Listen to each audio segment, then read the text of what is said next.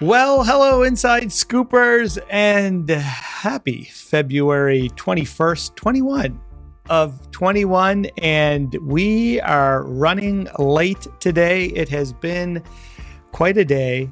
You shouldn't have been here. No. Your flight was canceled. Yes. And well, because of that, it threw off the entire week. And uh, I got to tune my mic. It says my mic is coming in super hot. And yes, because of that, unfortunately, we thought, Unfortunately, I'm here. sadly, you're still here.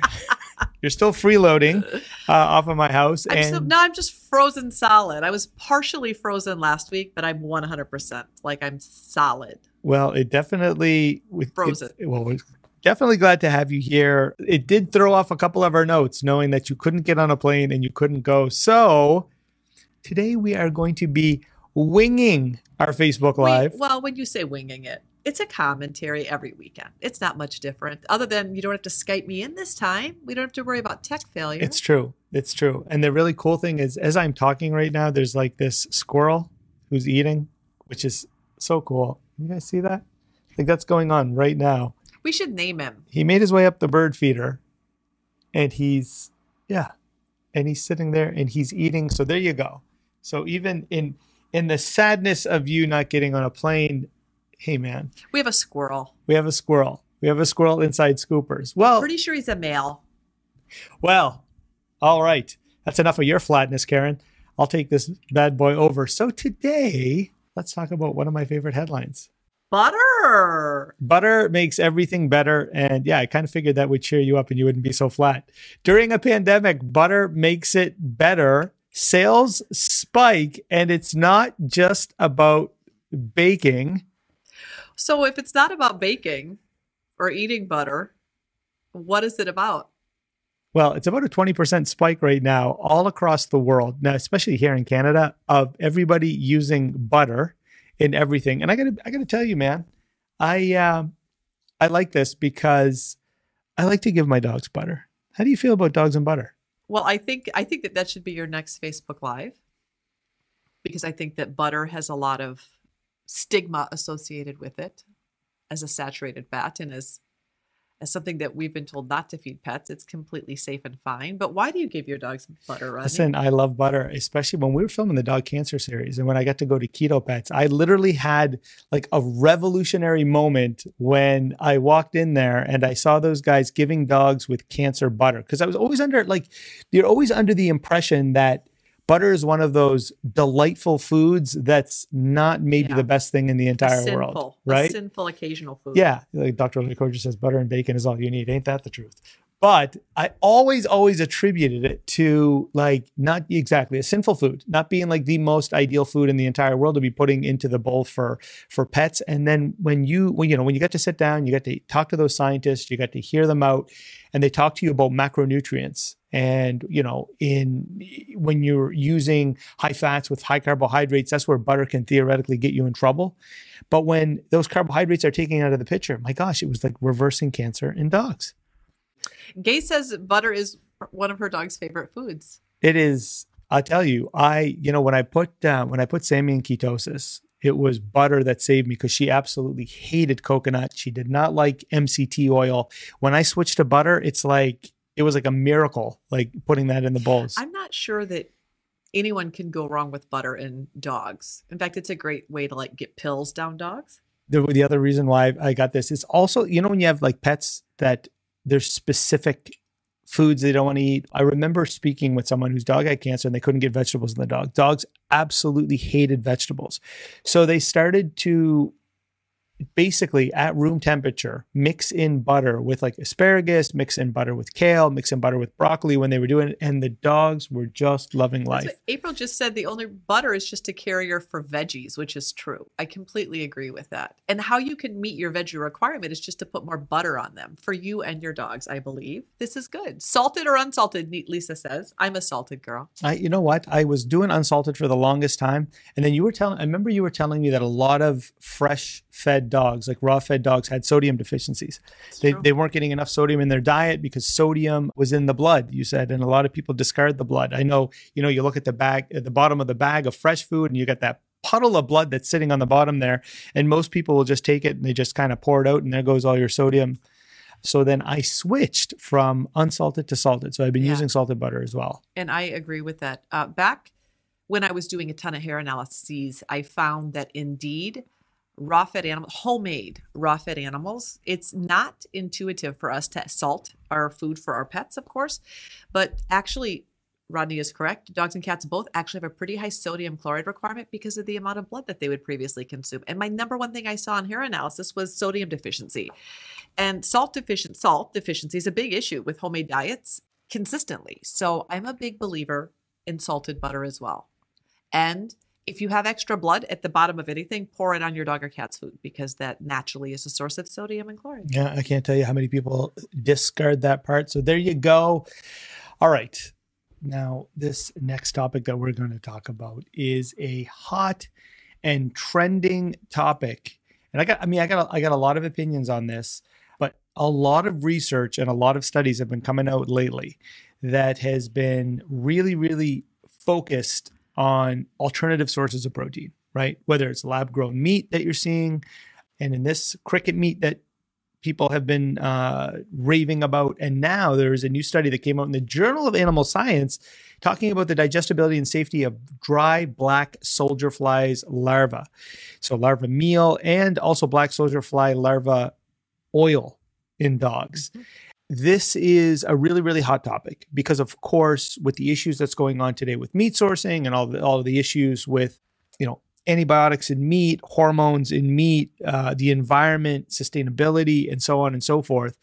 So there's a push for these insect type of proteins in the market, and especially you know with environmentalists and people pushing it. But not a lot of people can get by the ick factor. Now look, there's a bag down there on the bottom. That's by from Nestle Purina. These products are already being sold in Europe in different places of the world. They're not actually legally uh, yet allowed to be as like single base standing proteins in the United States. They haven't been approved.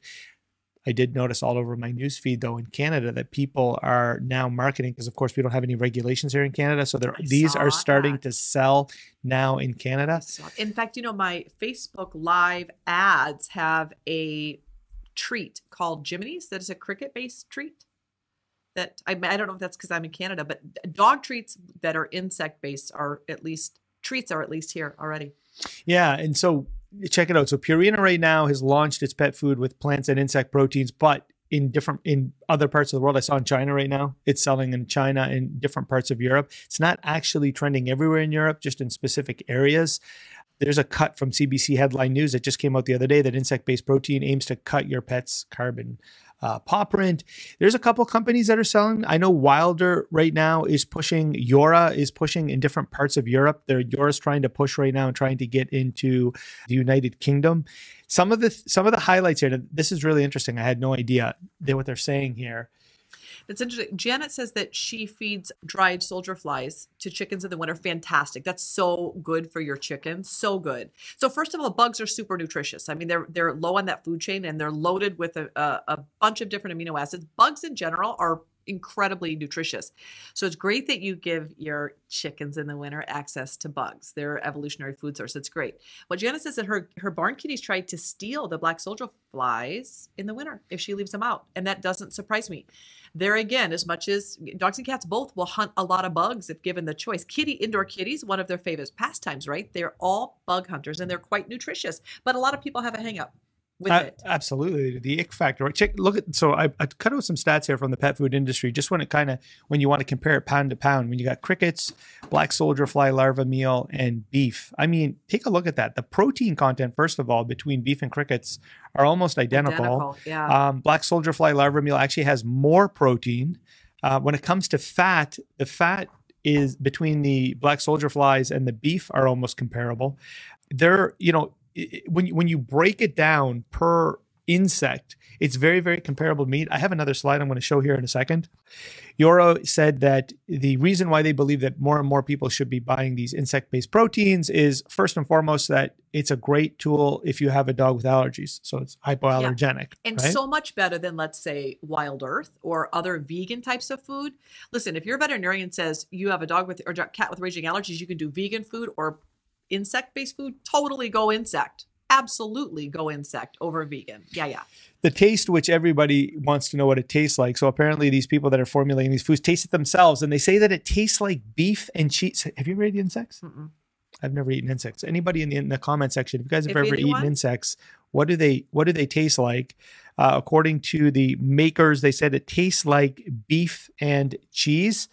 Um, cheese. Listen, if any insect scoopers have had insects that taste like cheese, please leave it in the comment section because I'm interested to know what insects taste like cheese. Well, apparently it tastes like cheese.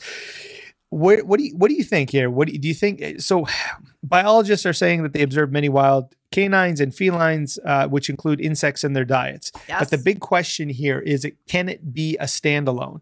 Some of the challenges here that the uh, insect species differ in digestibility and they differ in amino acid content. Yes. One of the biggest fears that people are afraid of are we going to see a potential another DCM sort of rise Yeah. when we're starting to get into these proteins that we're not very familiar with?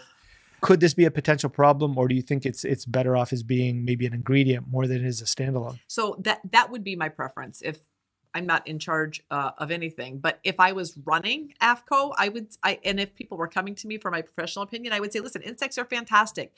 Dogs and cats naturally supplement them with with to their evolutionary diet.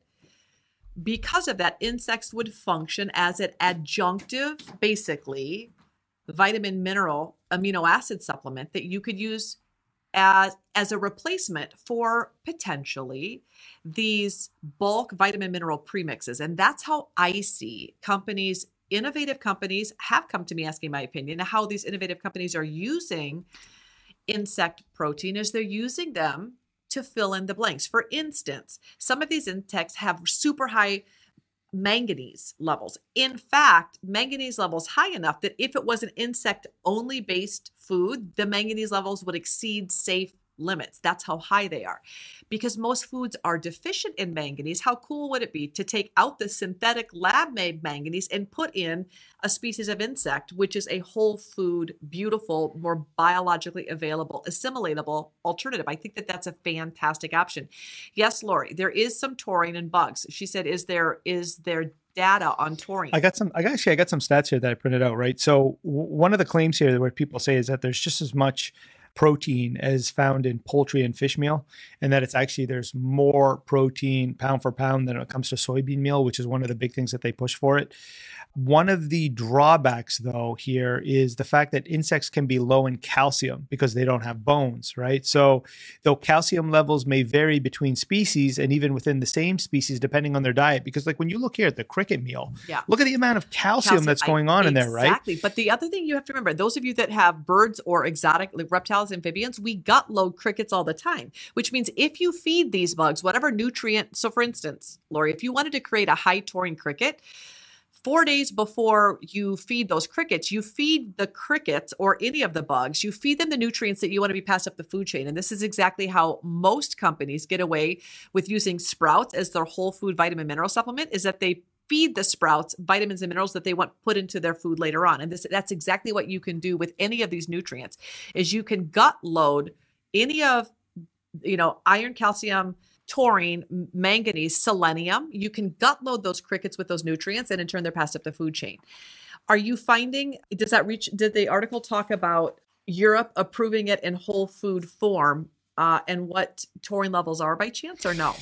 I was just I'm trying to find the section here on taurine. I had highlighted it earlier, but I believe it was the crickets that they said that they found um, had good levels. Uh, oh, here it is. Here, some black soldier flies, some black soldier fly larvae would be an excellent source of calcium as well, while crickets are relatively high in taurine.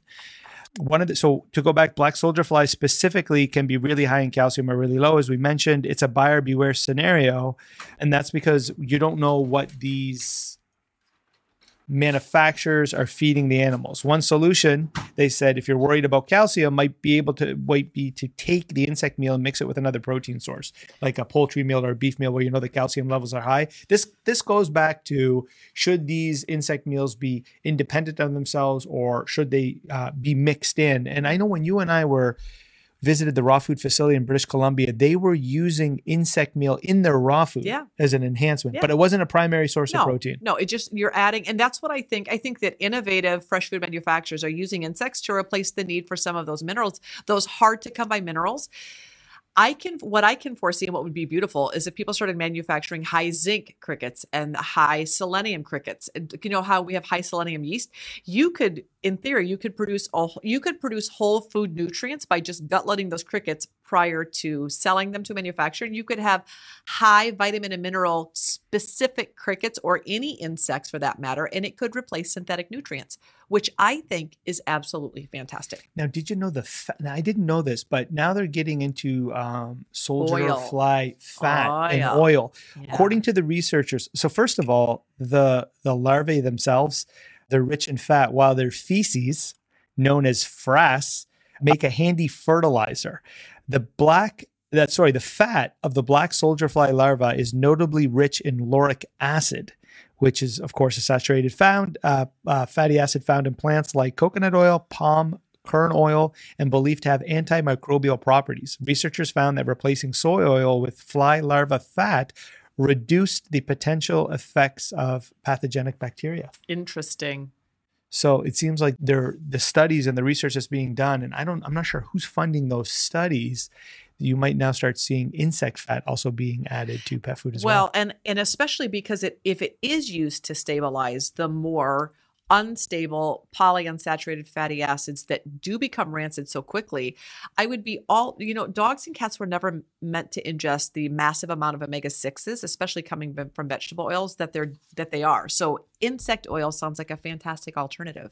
Well, and one of the last things here they talk about cautioning about um, one of the scientists says that black soldier flies, uh, especially, are apt to accumulate heavy metals from the feed, particularly cadmium and lead. So these insects, it's really, really important what they're being fed because they, of course, they can. It might sound like, I mean, for me, it sounds like an extremely clean source of protein. There's no question, right? Like when you look at what animals like livestock are fed today, it seems like going to a another alternative, a cleaner source of protein with just as many rich amino acids seems so incredible. But again, somebody can turn around and do it in a in a wrong way, and now it turns into a ticking time bomb with the way that these yeah. animals are fed. But it's the prices right now that are their problem.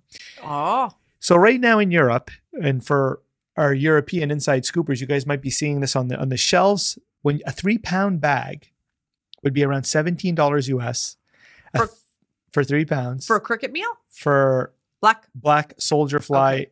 meal. Okay. Um, 13 pounds for $59, 26 pounds for $110 US. So if you go on Amazon right now, a traditional 33 pound bag in the United States is selling for $24.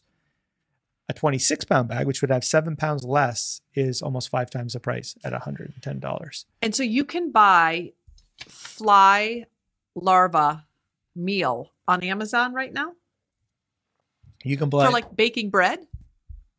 that's such a good question. Would you use unsalted or salted butter? If you were to buy the 29 pounds on Amazon, would you and bake bread, would you use salted or unsalted butter? Definitely salted. For sure, salted. In this scenario, always pick salted butter if you're going to make black soldier fly larva bread meal from meal coming off of Amazon. I do think that the essential fats coming from insects could be an interesting thing to flesh. I mean, we, we don't. It's none. There's are there are no available products on the market for us to try or test, but I think it's an interesting concept. Oh my gosh, and you just even the way it kind of almost looks like coconut oil, but a yellow version in the top. I'm not entirely corner. convinced that that's not just some general photo that the company's using. You know what I'm saying? It looks pretty legit. I also, um, Lori says, how do they, how do, how do they slaughter maggots? Hopefully, humanely. I think, sadly, I think that they freeze dry them. Here's the most important part, you know, the part that I, kind of left this to the end, right? So, Yora, which is the pet food company in Europe who has the insect meal uh, pet foods that they sell, they claim that insect farming needs just 2% of the land required to farm cattle to produce 10 kilograms of protein while generating about 4% of the emissions. I mean, holy smokes. You know, one of the biggest reasons I gave up meat. I remember I made that stat a few years back that you see there on the left hand side. 10.2 billion animals are slaughtered each year. And just that's just in America. 50% of the, of the animals considered inedible, 1.9, almost 2 billion pounds of scraps fo- and bones expire, and that's from supermarkets that are just thrown away. So, in total, 56 billion pounds of raw material every year in the US and in Canada are discarded. This is the debate that Marion Nestle and Susan Thixton have. Yeah. You know what I mean? You have one person who fights they both they both love animals, but they both view the world in a different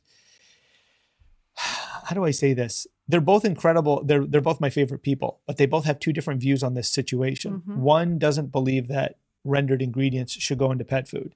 The other says, what do we do with all of the leftover meat? If we're only even 50, if we're only eating 50% of the animals, What do we do with the rest? what do we do with the rest? Because we would fill up that statistic right there. In four years, you would fill up every single landfill space. All landfill space would be full in four years if we weren't doing something with those rendered materials. And whether or not they should be going in pet food. I mean, I and you, you know, we do our best uh, to feed human grade, human Yep. quality meats, but it still doesn't really end this. Um, Well, and I also my viewpoint is that it's all about disclosure. If I think if if manufacturers want to continue putting rendered byproducts into pet foods, my big issue is why aren't why can't the average pet consumer be aware of what they're feeding? They have no idea that they're feeding rendered byproducts that failed human inspection. I believe that AAFCO has an ethical and moral obligation to put on the bag, you know, these or like on the back at least an asterisk by the ingredients that failed human inspection so that pet parents say, "Oh, you know, it's fine to buy food for $8. You know, you can buy pedigree for like $8 for 20 pounds. There's a reason for that, but pet parents don't know that. So if it said right on the top, this this food is made with 100% feed grade materials, that at least discloses what the truth is. all right, what else do we? What else do we got here on the list? Oh, I want to talk about this one really quick. I only want to Oh, talk about this Oh, the inflammatory headline that made everyone so upset. So there's the so if you guys remember from a couple of weeks ago, Dr. Karen Becker was talking. Gay, thanks so much for the 50 stars. Uh, Dr. Karen Becker was talking about, uh, she posted her inflammatory post with that dog and the mask and the vaccine that she made. that you so kindly made for me and said, Hey, I know you can't really make anything on the computer. I'll make you a graphic. Sure, Rodney. Thank you So- so much for my graphic. so many people You know, were upset with listen, you. how how how quickly did you laugh after I took your graphic and posted it? Well, you got eaten alive, but then but then the universe got me back the following week when I posted about Ernie Ward when he said vets should be vegan. I got eaten alive Yes. with the Yes. the whole vegan debate. But I did want to bring this one up because so if you guys remember a couple of weeks back, we were talking about um, the New York Post and the Independent had posted an article pertaining to should pets be forced to be vaccinated for COVID 19? Meaning, if we vaccinate the whole world, trying to, or as many people as you can to create herd immunity and you try to rid yourself of the disease, can the disease then turn around and hide in dogs and cats? Meaning, making it almost impossible to eradicate it was one of the theories. So, the cool thing was this study just came out trying to find the slide here. My gosh, I got so many slides. So this study just came out key components of the inflammasome and it was talking about how the symptoms of canines and felines were mild. And why were they mild? It says here we propose the deficiencies of the inflammasome and the pyro Pyroptosis. pyroptosis. Yep. Is that P silent? Pyro- It is. The P is silent. as pyroptosis pathways might provide an evolutionary. There's no P in what you, psych- Oh yeah, okay, I see what you went there. What is God? You are on fire today. All right, where were we? Um, Uh, yes, so pyroptosis, because the silent is P, uh, pathways might provide an evolutionary advantage against SARS-CoV-2 by mind if I open reducing the door. no, I'll, it's, It, it's it might minus- snow it's in the minus studio. 11. It might snow. Okay, so the purpose again of the study is they were talking about that the dogs and cats had an evolutionary advantage by reducing the cytokine storm inducing host damage, meaning that they don't scientists think that potentially with a little bit more research that the dogs and cats are able to they have something evolutionary designed in them to be able to weaken this virus and fight it off to the point that maybe uh, nobody has to force anybody to uh, have to vaccinate their pets. Yeah. Or another way of saying that is that um, I read this this study when it came out like I don't know two weeks ago. Another way of saying that is that dogs and cats don't have the pathway that creates the cytokine the, the cytokine storm. They ha- they have dogs and cats have a different genetic pathway that allows them to be not fantastic hosts to be significantly more asymptomatic if they're infected and to not have the massive inflammatory response that allows the virus to go crazy and create self destruction and cause profound morbidity and mortality, disease and death. So, to me, this what the study highlights is first of all, dogs and cats are resistant to COVID, and there is no re- first of all, we don't have a dog and cat vaccine, so but they're resistant. But th- this is the best defense for veterinarians saying, you know, when a COVID vaccine becomes available, we need to make dogs and cats get it.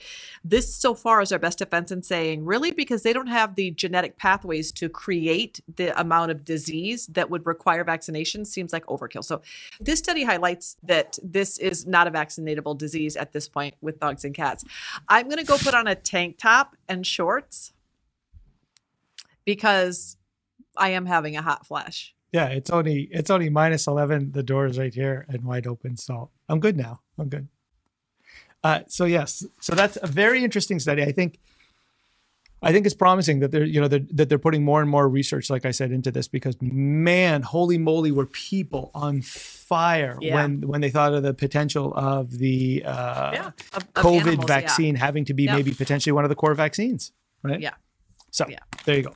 Now this this this next one here freaks me out because this one we were going to talk about it last week and we didn't get the opportunity last week to talk about it. And this is something that's being brought up in the American Veterinary Medical Association field. Like the people within that bubble are starting to rumble about the guidelines for copper. Check it out here in the here Finally. I circled I circled that quote that says we suspect that copper contents of many commercial dog foods are greater than the biological requirements of dogs and exceed the tolerance limit for some of them. So this is this is like a rumble that's going on right now is could pet food be formulated wrong? In fact, could pet food be potentially formulated dangerous because there's no limits to copper? Yeah. There's a screen capture I got up there in the top corner from the AAFCO book when it pertains to copper. This one was near and dear to your heart. So the downside about there's many downsides about AAFCO. In fact, I think everyone in the group probably generally agrees AAFCO kind of stinks. Are we thankful that we live in North America or many of you from around the world in modernized countries that provide some minimum nutrient requirements? Yes, we're very thankful. Keep in mind that both NRC and AAFCO requirements of which FEDIAF took their baseline minimums, all came from research done on minimum vitamin and mineral requirements, studies done in the 40s, 50s, and 60s. At that time, when pet foods were being produced, we were using a very cheap, now known as toxic copper sulfate, as the primary feed ingredient for a cheap source of, of copper as a mineral source. So, for instance, diets that are made with poultry, so chicken and turkey, duck, pheasant, quail, poultry, birds tend to be low in copper. So there's not enough copper for puppies, kittens, adult dogs and cats to grow. There's not enough mineral in their in their bodies if you feed an all poultry diet. This requires the addition of copper. And way back when we started using copper sulfate. Copper sulfate is bad, hard on the liver, not biologically assimilatable. When people started realizing, hey, this is a really cheap, bad source of copper, of which many ultra processed pet food companies still continue using that product, they're switching. And in the last 20 years, companies are moving towards other types of more biologically appropriate and assimilatable sources of copper, like copper, like the amino acid chelates. And so there are more human grade forms of copper now that are highly absorbable. And what that means is that AAFCO, who hasn't updated their minimum nutrient requirements, a lot of dogs and cats are eating copper levels at very, very, very, very high amounts day after day. And this is causing them to have liver dysfunction. And finally, we have a veterinarian that has stepped up, a board certified nutritionist that has stepped up and said, hey, I think we need to look at revamping how we are assessing minimum nutrient requirements for AAFCO. And I love this. Now, I promise you, this veterinarian is not wildly popular right now, but I love the fact that he has taken this issue on. I wonder if it's, it's- Sharon, it's- it's Sharon, Joe- Sharon A. Center because I know that Dr. Laurie Coger says Sharon A. Center is 200% brilliant. There's a whole bunch of names on that paper as you can see it. I admire I admire veterinarians for finally asking in a kind, respectful way our our nutritional peer group as well as AAFCO, hey, I think we need to start thinking about the implications of over supplementing nutrients especially in their in their synthetic form. Remember that if if you were to eat food sources of copper like you know copper is found let's say in beef liver you can eat a whole lot of beef liver before you're going to get toxic. But all you need is a teeny tiny amount of, of other copper supplements before you can reach threshold.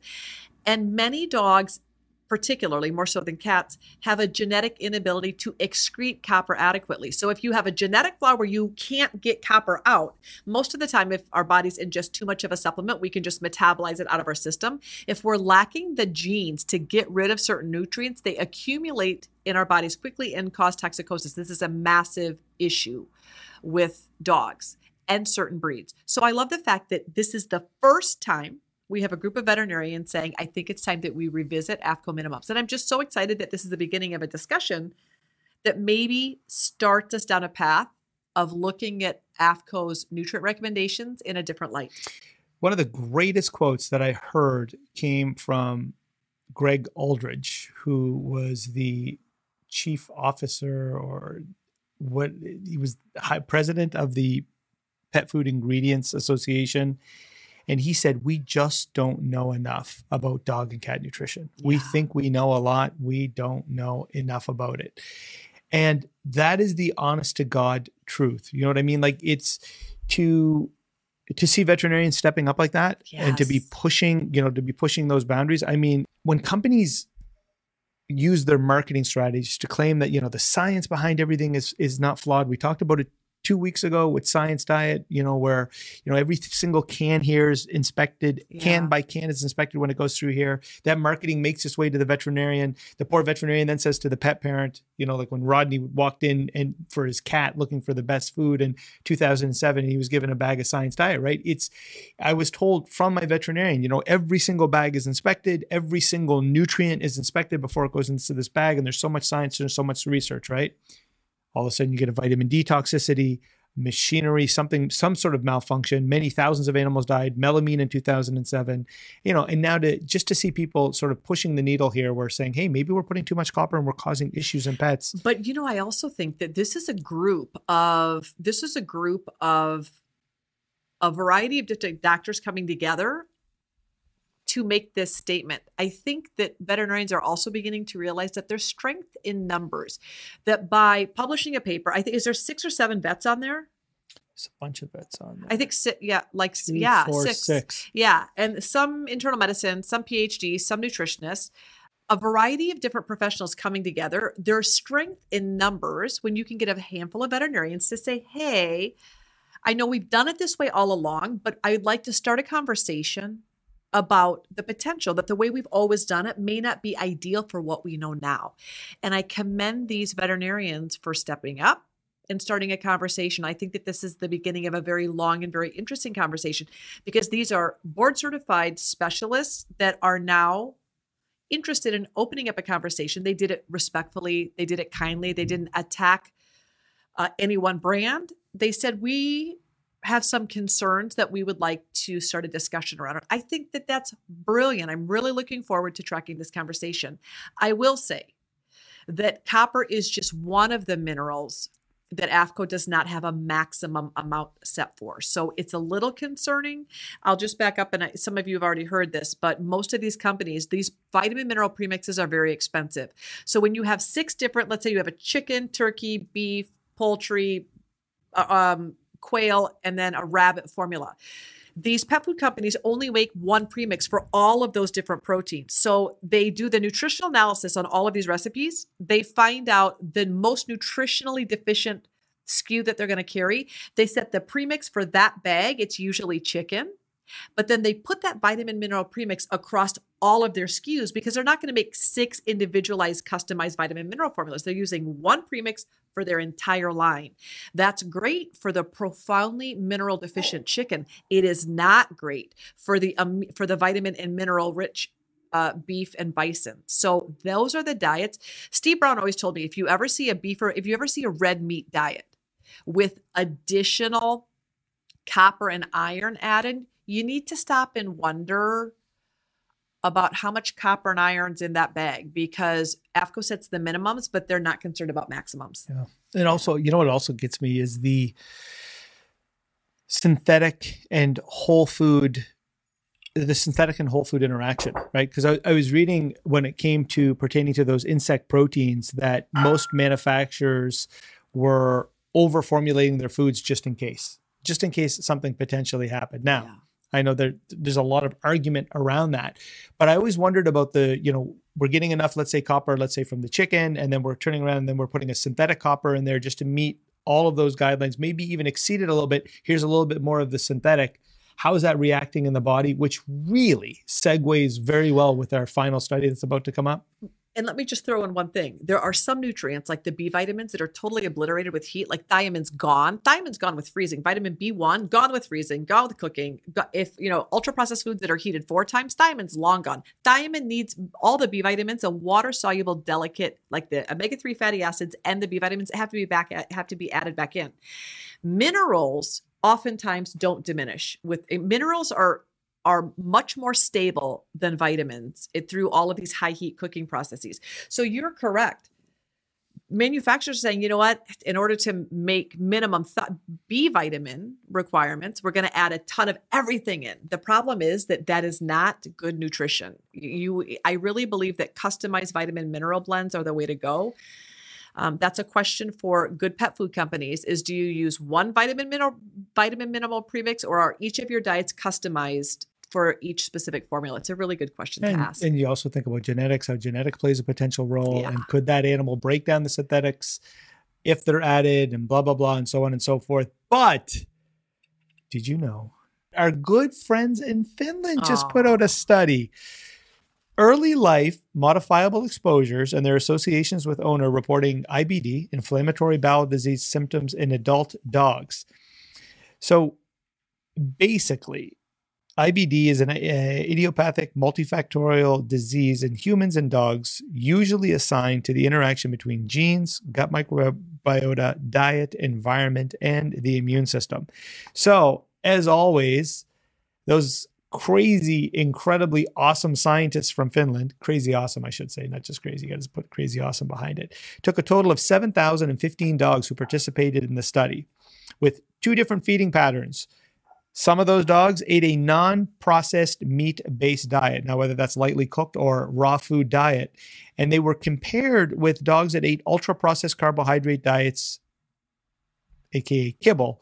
And so they studied those two to see at a young let me let me keep going here from the final models we found that the dogs that ate the non-processed meat-based diet during early and late postnatal periods were significantly associated with a lower IBD risk later in life.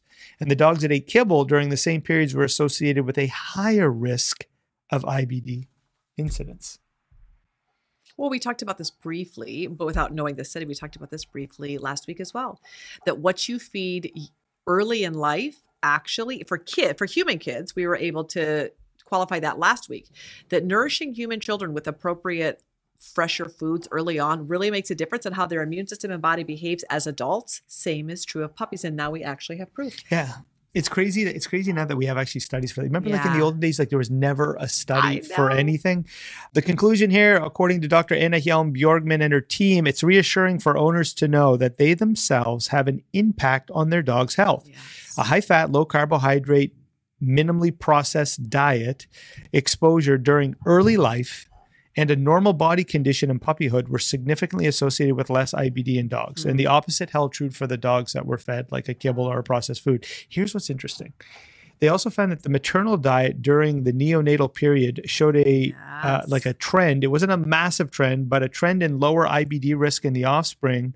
Basically, if the moms were fed and the dads were fed a fresh food diet, that there was also another decrease on top of the decrease if the animals were fed fresh food. So, and we already know that that's true about atopy, about itching, that moms fed raw food during their gestation when they're pregnant, those puppies, according to research, have less allergies. Now we can say moms fed raw during pregnancy also have puppies with less predisposition to IBD. So we have two very, and if you think about it, what are the two, some of the two top reasons dogs go to the veterinarian? Itching and GI problems. So how cool that both of those conditions now we have a study to verify that fresher foods diminishes the potential of that epigenetically expressing itself. Pretty cool. Yeah, and just remember, just November the twentieth, not too far, you know, only a few months back, they had posted the other study, which was the comparison between raw food and kibble, and that those animals that were fed raw food